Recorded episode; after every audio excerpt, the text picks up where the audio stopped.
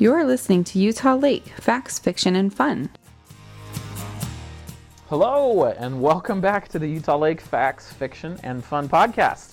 This is episode number two, and I am Sam Brager, the outreach coordinator for Utah Lake Commission, your host, here to talk to you today about the top five questions about Utah Lake. Now, what we're bringing these questions from is actually a new effort we made in 2019. We did a educational booth at several city summer festivals. So we had our booth at places like Alpine Days up in Alpine or uh, Steel Days at American Fork, um, all in the effort of trying to get in contact with people and have face to face conversations about Utah Lake. So the five topics that people asked about was honestly pretty consistent. Our number one topic was algae blooms. No big surprise there, right? Number two, carp removal. Number three, the Utah Lake Restoration Project. Number four, what is the Utah Lake Commission? And number five, the future of Utah Lake. So, algae blooms. Let's start with algae blooms. There's three things that I always aim to tell people when it comes to algae blooms. Number one, they can be isolated. What I mean by that is on a lake as large as Utah Lake, with the sampling that they do in multiple locations, more often than not, it seems, the blooms are isolated to one spot. For instance, in 2019, the first bloom announced was actually inside of Saratoga Springs City Marina. That marina accounts for something around 0.1% of the surface area of Utah Lake. Now, unfortunately, people hear algae bloom and think the lake's a, a write-off. It's just gone. It's just not. It's not happening. That bloom was isolated to that area only. We didn't have another bloom for a couple of weeks, and the entire rest of the lake was 100% safe. So the first thing I tell people, blooms can be isolated. So make sure you know which area a bloom applies to. Now, in different lakes across the state, you want to make sure you're aware of that as well. It might be the whole lake, it might not. The second thing I try and tell people is what exactly an advisory is. Okay, first thing, there are two types of advisories right now a warning and a danger. Danger is pretty easy. That means the lake's closed or the marina is closed, wherever that area is, so don't go there. The first one is more what happens, which is a warning advisory, okay? So, how they determine these advisories is they check for the number of cyanobacteria cells in the water because it's a bacteria that's the problem. And they also check for three toxins, okay? If either one of those passes the levels that they determine, the count that they're looking for, it enters either a warning or if it's even higher, it can enter a danger. So, in a warning, here are the five recommendations that come with a warning advisory. One, do not swim or water ski in this area. Two, avoid areas of algae scum when boating. Three, keep animals away. Four, do not ingest the water. Five, clean fish well and discard guts. Now, when you hear that list, that is pretty much common sense. I mean, we definitely agree with that, that you should not be letting your animals drink it. You shouldn't be drinking it yourself. And it's pretty common sense to avoid an area that looks like there's algae in the water.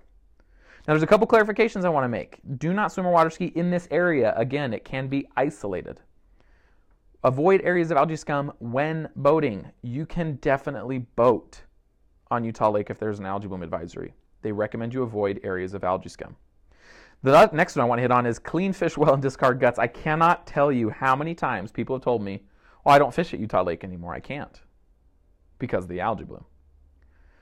Clean fish well and discard guts. If you're going to eat your fish as a fisherman, I bet you are already cleaning your fish well and discarding those guts. So make sure you can keep doing that and you're good to go.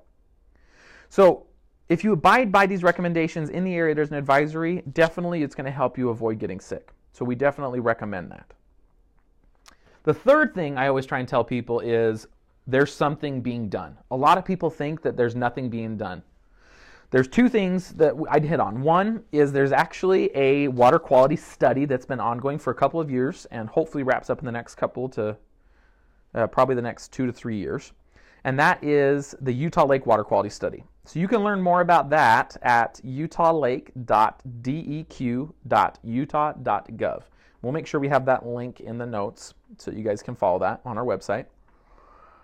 That website basically talks all about this water quality study. Long story short, the goal of the study is to determine the impacts of nutrients on Utah Lake and if we can logistically and financially feasibly reduce those nutrients and as a result reduce algae blooms. Now there's a lot of debate on how that should be done or if it should be done. So you can definitely learn more at that study. Um, another resource as we wrap up algae blooms here that I want to make sure you're aware of is the state resource for algae blooms. Okay, now this is not just Utah Lake, this is all lakes. For instance, in 2019, I think we hit almost 25 lakes across the state that got an algae bloom advisory at some point. So the website is habs.utah.gov. So that's H A B S.utah.gov. And again, we'll have that link in our notes. That actually will let you know the status of any advisory on a lake in the state. So definitely keep that, you know, bookmarked in your browser so that you can check on it come summertime when that starts happening. The number two topic people ask us about, carp removal. Now, we're not the experts on carp removal. The June Sucker Recovery and Implementation Program are definitely the best resource for that. Their website is junesuckerrecovery.org. Again, I'll put that in the notes. So, what I can tell you is that carp removal, as far as its aims were, has definitely been a success. As of 2018, they had removed over 25 million pounds of carps. They'd seen drastic reductions in the population. However, 2018 was their final year of their 10 year program, and they moved to more of a maintenance mode, if you will. So, previous to 2018, they were trying for about 3.5 million pounds a year of removal. Now, moving forward, they're only going to aim for about a million, is all that's needed to keep the population in check.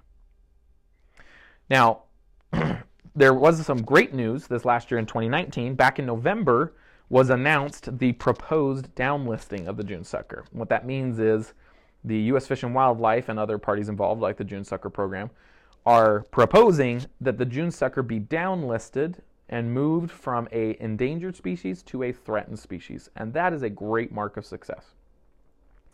Now, the future of the project. A lot of people want to know, you know what's happening. You know, they still have to keep removing carp, right? They do and they're looking for other innovative solutions. They're working to try and find different ways to attack the problem and other ways to support it, like developing new habitats, like the Provo River Delta Project um, and other such projects. So work continues to move forward on it.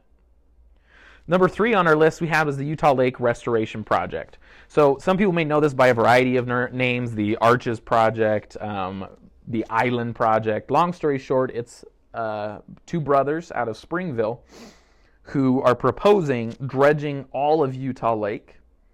And one of the big problems with what do you do with the dredge material is they would suggest building islands out of it um, for a variety of reasons. Now, we at the Utah Lake Commission, we do know some things about this. They've presented at our board. However, we don't have an official stance on the project due to one of our board members being the initial decision maker on whether that project would be approved. So because of that, no official stance, but we definitely have information and want to help people learn more, answer their questions as best we can, um, and uh, see what this project has to offer.